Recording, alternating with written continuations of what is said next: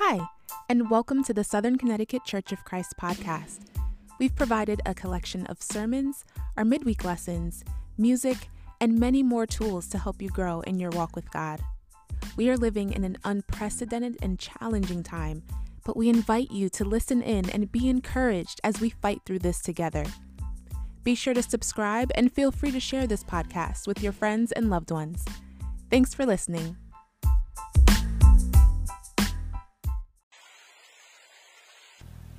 It's because of the kindness of Jesus that this young man's life changes forever.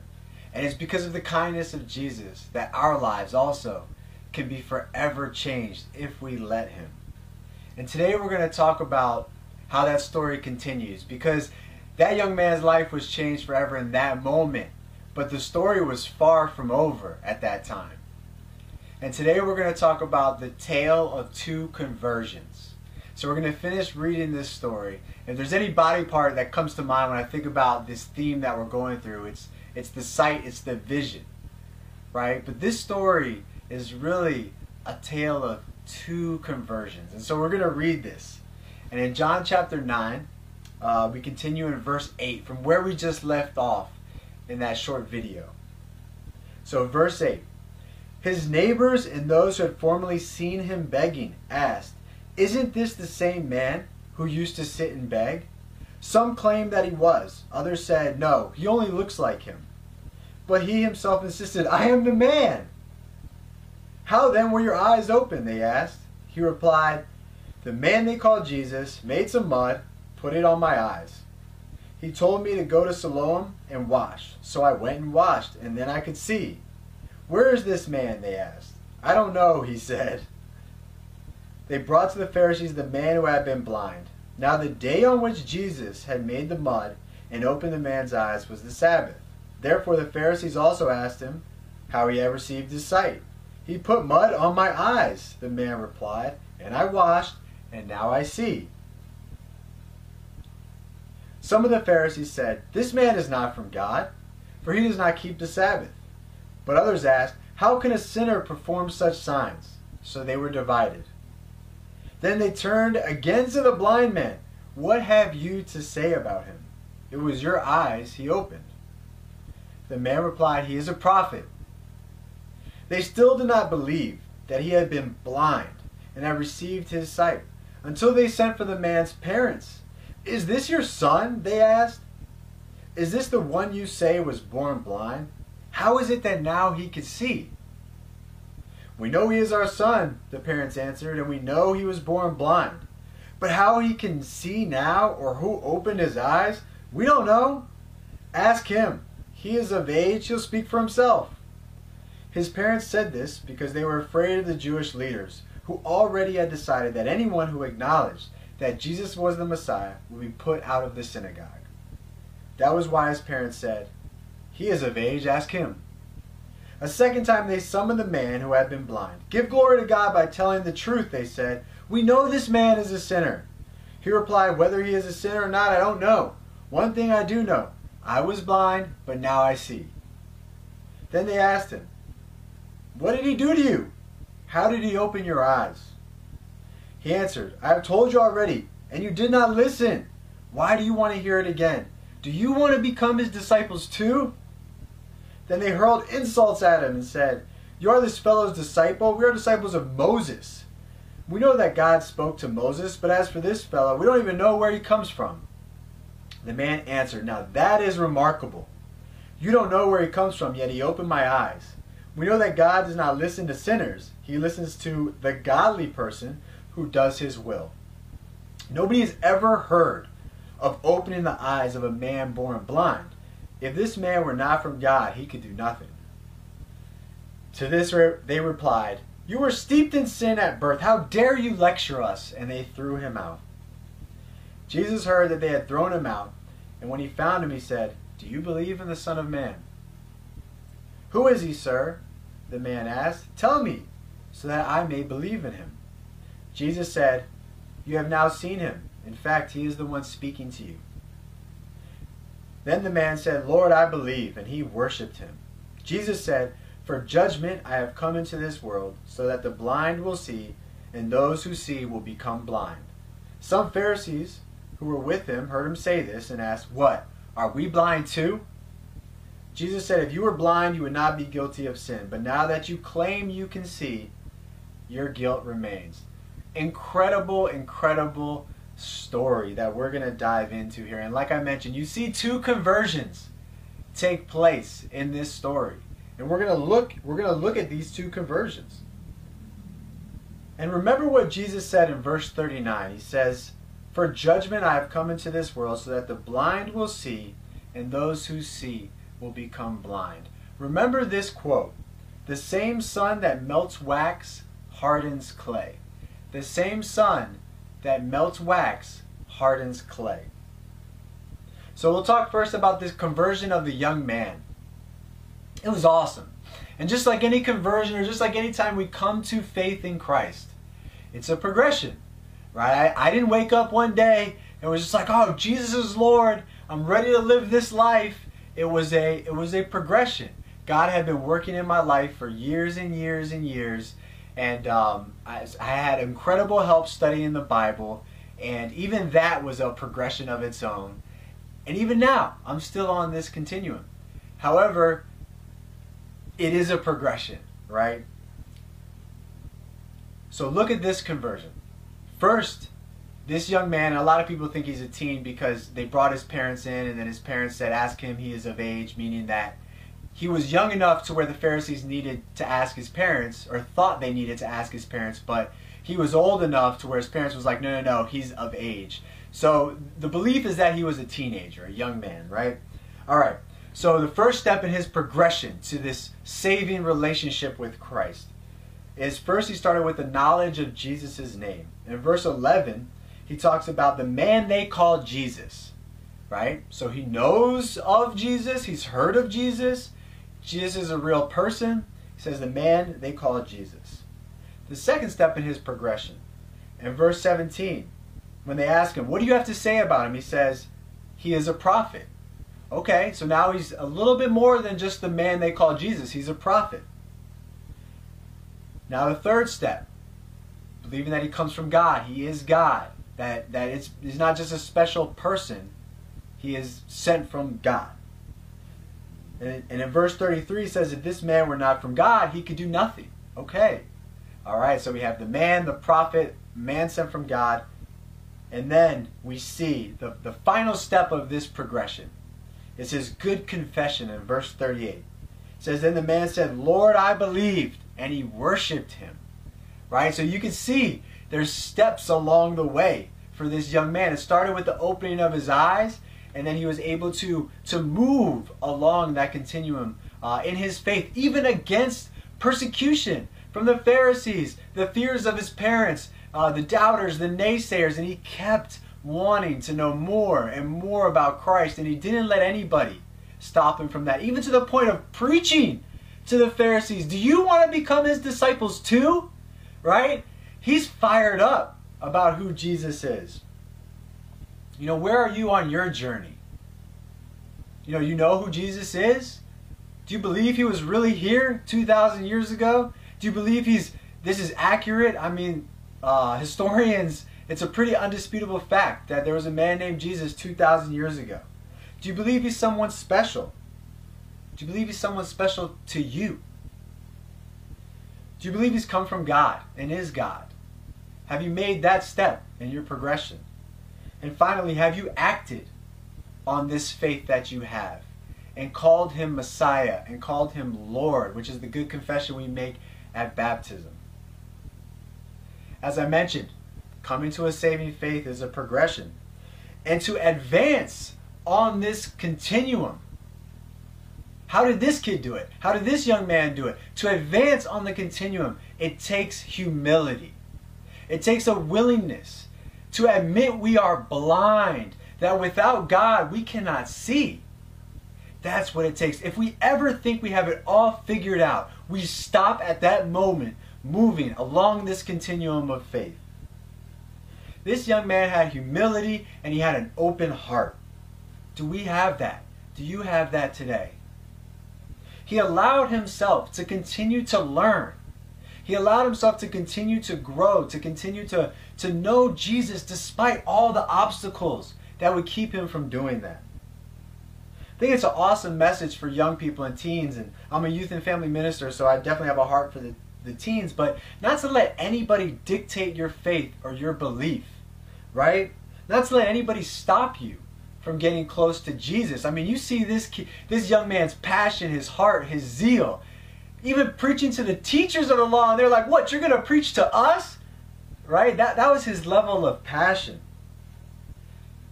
How much does it mean to you to have a strong relationship with God? I mean, how much does it really mean to you? How important is that to you to have a strong relationship with God? And if it is important, if it's important enough, we will be humble.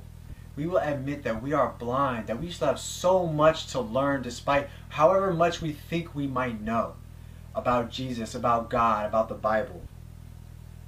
When we have the humility to ask Jesus for our sight, we can see some incredible things. I mean, this this this young man's life was forever changed, and our lives can be too when we have the humility to go to Jesus to learn. Have you ever been so wrong about something you thought you were so right about? If you ask Lamisha, my wife, she'd be like, "Oh, I could list off a few things for Pat." Yep, I've been wrong about a lot of things that I thought I was really right about. It's actually a a common trap for me because I'm pretty passionate about whatever I'm thinking at the moment, right? So I have to stay in a, a place of humility. Um, directions, right? You thought you knew the directions, you thought this is where the place was, but you were wrong, right? The start time of an event. You thought you were so right about when this event starts, then you realize you're late. Oh, oh that's a that's a gut punch, right? The Zoom ID. You thought you knew. The Zoom ID. I can't tell you how many wrong Zoom ID links I've clicked in my emails and ended up in Zoom rooms that uh, you know I'm by myself, sad in a corner, and what happened? Where is everybody? right? Or how about the date of a of an appointment? right? Where you thought you were so right about this date, and only to find out, no, that wasn't it. How about some bigger things, some bigger questions? Your career path. Thought you were right about your career path, but it turned out it wasn't it. The university you go to, the classes you choose, the relationship you had, the person you thought would never wrong you, what you put your faith in, right? There's things in life where we think we're so right but we could be so wrong. And this is what this passage is warning us against. Don't claim you can see when in fact without God we're all blind. We have to have the posture of humility to see God, to know God, to move along the continuum in our faith journey. And then, with that humility and that openness of heart, we're going to start to get spiritual insights. We're going to begin to understand things. I mean, right now it feels like we're all in this wilderness of coronavirus and, and all kind of different epic things of epic proportions, right? And it's like you can feel blind, you can feel bewildered. But as we go to Jesus, He can open our eyes. He can help us see. He can help us be aware of the spiritual realities all around us. And that is an incredible feeling. It's basically a superpower right?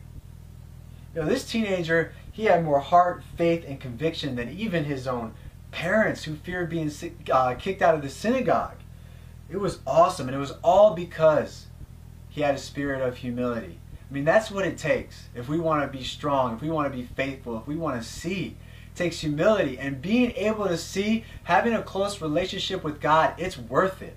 It's worth us being humble. I want to lift up uh, my boy Joel really quick. He's a campus minister. You know, he taught um, the young adults in his previous church when I when I met him, and um, he had every reason to be prideful and arrogant about his Bible knowledge. To think, you know, I've arrived. I'm teaching other people now. You know, and so this idea that that that I would study the Bible with him, I could see him being arrogant or prideful. You know, and I was like, oh, I, I better come in ready right? And as I as I got to know Joel better and as we studied the Bible, I just saw his humility. Like he just kept asking questions. He kept wanting to learn more. And at each phase when he realized that there was something missing in what he understood about the Bible, about what he understood about discipleship, lordship, uh, repentance, baptism. At each point where he realized that there's something he needs to change, he was willing to. That's humility. And because of his humility, he was able to see God, and, and he's doing incredible things uh, with the campus ministry and Lolly, and I'm so fired up. It's definitely one of my best friends, and I'm so encouraged by his faith. It's an example to me and it's an example for all of us because no matter where we are, even if we've made Jesus Lord, we still have to keep this humility. God, without you, I'm blind, right? Now we're going to talk about this other conversion that takes place. This is a conversion from being able to see to blind, from thinking you know it all to, not knowing anything. It's really a conversion of a hardness of heart, the completion of a hardening heart, right? The completion of kind of going to the dark side. And yeah, that sounds scary, and it and it should kind of scare us all because it's a warning to the religious, right? Because Jesus is talking to the Pharisees, so it's a warning for all of us that claim to be Christians.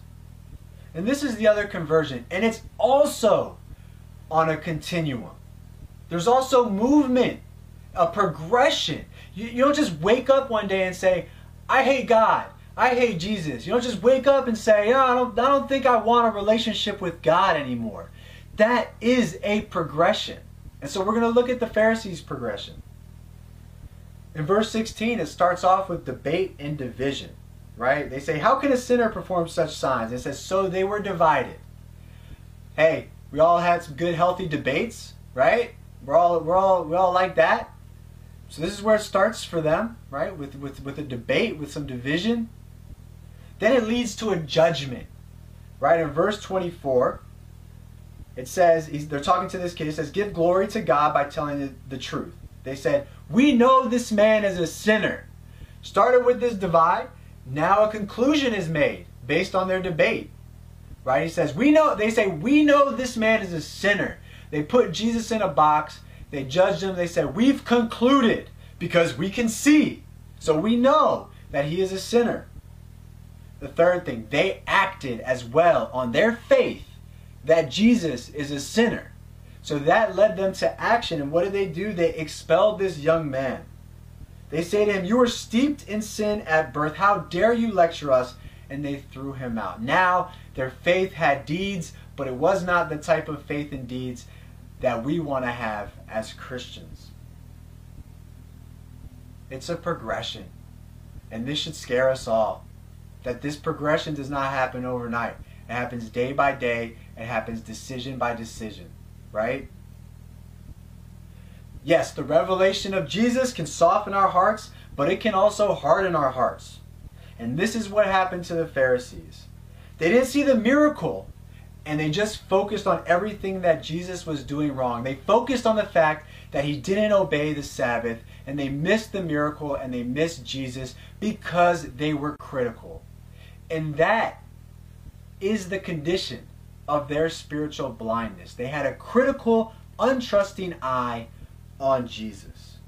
And this is a warning to all of us. Whenever we think we're on our high horse or our ivory tower or on our mountaintop and we can look down at other people and say, I know, this is when we get critical, right?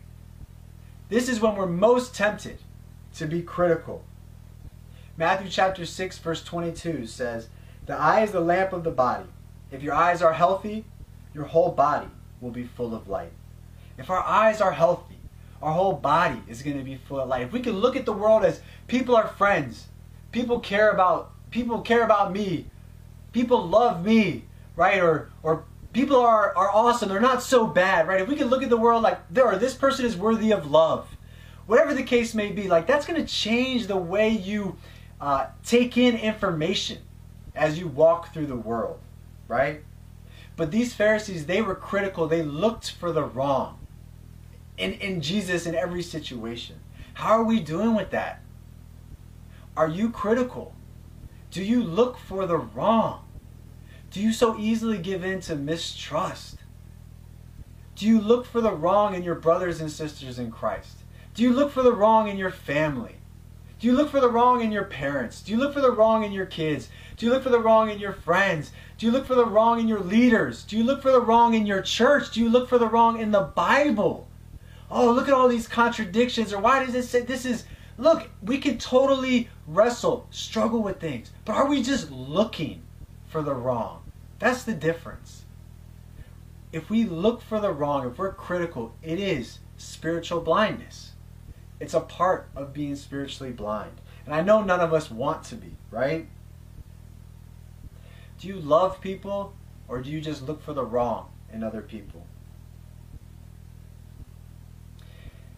You know, for me, when I'm not connected to God, it's really hard to love people. I can get critical. If I'm not close to God, if I'm not praying, if I'm not reading my Bible, I can get critical. You know, one of my favorite things that I'm doing right now is uh, at the end of every day, Lamisha and I would just pray together. We pray together and then we talk about everything that God showed us in our prayers. And it's this it's one of our most favorite times uh, of the day because we both go into this prayer time knowing God's going to show us a bunch of things. And then we're able to share with each other what God, you know, basically kind of revealed to us in our prayers. And it's so encouraging. But when I'm not connected to God, I'm critical. I can be unloving. I can start looking at people funny. I can start looking at my wife a little funny. I can look at Jacob. How Lamisha said to me, "How could you ever look at Jacob funny?" Well, you'd be surprised. I mean, if he's whining a little bit more, if I'm not close to God, I'm like, "What's going on?" I could be critical. Oh, we need to, you know, work on him and train him this and that, right? You can get weird when you're not close to God, especially right now in this wilderness that we're in. It's easy to get in your own thoughts and your own feelings and just let those things stew and marinate because we have more time to let them stew and marinate. We have less things that break up that thought, right? Where we could just go to church and see each other, when we could just go to the gym and go work out, when we could go, right? Th- these things break that up. But now there's a little bit more time to think about those things. So we need to fight back. We need more humility to go to Jesus and say, Jesus, help me. I want to be able to see. I want to understand what's going on. I don't want to be critical. How do you know if you're spiritually blind right now? How do you know? I have a couple questions. Do you only see the wrong right now? Are you critical? Do you seldom encourage anyone? Do you seldom connect with God? Do you keep an untrusting eye on others? Is there anyone you've written off or judged? This is really important because we can't be critical of people and claim that we love them. We can't write people off and claim that we love them. We can't give up on people and claim that we love them. And we can't throw stones at people and claim that we love them. And if we can't love people, then we can't claim we love God. This is why it's so important that we love people. We can all say we love somebody. I can say I love you. You can say you love me. But people know when we love them. I get it. You know, we may be hurt sometimes. There's that saying that hurt people hurt people, right? We may feel it. I'm not saying bury those things. I'm not saying suppress those things. I'm saying talk about it. Talk to God about it. Confess it. I was talking to Lamisha recently, and I was like, you know, and she she mentioned this too, and we've talked about this a little bit. That, you know, confession is kind of, it, it's not as common as it probably should be. To to go to somebody and say, I just want to confess some th- some stuff, right? I just want to be open about some stuff. I want to I want to confess because when you frame it that way, you're taking accountability and you're acknowledging that it's wrong but sometimes when we want to be open, it's like we can almost justify why we're hurt. And it really becomes more about what what that person did wrong rather than hey, I want to confess. I'm struggling with anger. Right? And I think we should do that a lot more. To say, hey, I want to confess. I want to be open. Because what's at stake? The ability to see, the ability to move along the continuum in a good direction. And what happened to the Pharisees was, they moved in the opposite direction along the continuum. They, they allowed it just to keep going, right? Despite, I'm sure, many warnings that they could stop it. And we have to be careful about this hardening of our hearts as we, as we read the teachings of Jesus. that, that as we harden our hearts, we can get to a point of our hearts being permanently hardened. So you harden for, for some teaching of Jesus, then you harden your heart again, then you harden your heart again. And eventually you could just be, your heart can be permanently hardened. And it is scary. And if you look at Pharaoh, that's what happened. It said Pharaoh hardened his heart after he saw a miracle. And then Pharaoh hardened his heart again. Eventually it says God hardened his heart. And that's what that's talking about. It's that this sun that's come, it has a different effect on different hearts, right? It affects wax differently than it affects clay. It will harden clay, but it will melt wax. What's the condition of our heart today? In Hebrews chapter 3, verse 7 through 8, it says, So as the Holy Spirit says, Today, if you hear his voice, today, if you hear his voice, do not harden your hearts as they did in the rebellion during the time of testing in the wilderness. Guys, don't harden your heart. We're in the wilderness, but don't harden your heart during this time of testing. Don't harden your hearts when God asks you to forgive. Don't harden your heart when God asks you to love that person that, that's hard to love. Don't harden your heart when God asks you to serve even though you would rather be comfortable. Don't harden your heart when God asks you to get on Zoom even though you don't like being on Zoom. Don't harden your heart when God wants you to take care of yourself. Don't harden your heart when God asks you to be still. Some teachings of Jesus, yes, they will make us bristle, but don't harden your heart when you read it. And don't harden your heart when you read about the call of discipleship. Don't harden it when you read about repentance. Don't harden your heart when you read about baptism as being necessary for salvation. Do not harden your heart as you read these teachings. We have to be so careful about hardening our hearts to the words of God. Yes, Jesus teaches some hard things, but don't let it harden your heart. Which of t- Jesus' teachings make you bristle? Right? Which of Jesus' teachings are really hard? That's okay. All right? It's, it's okay that it's hard. It's supposed to be hard. It's supposed to get to the heart. Right? Let's talk about it. Be open about it. You can't just make it not hard. Right? So get some help with it. Say, I'm blind, but I want to see. I don't understand this passage, but I want to get it. I want to see it. Right? And we can get to where we want to be. We all have an opportunity now, no matter where we've been, right? Whether we're just beginning our journey with Christ, we've been walking with Jesus for a long time, to all of us get on our knees and say, God, I am blind. I want to see and I need you to help me see things spiritually right now. We can all do that together. If you're watching today, we can all do that.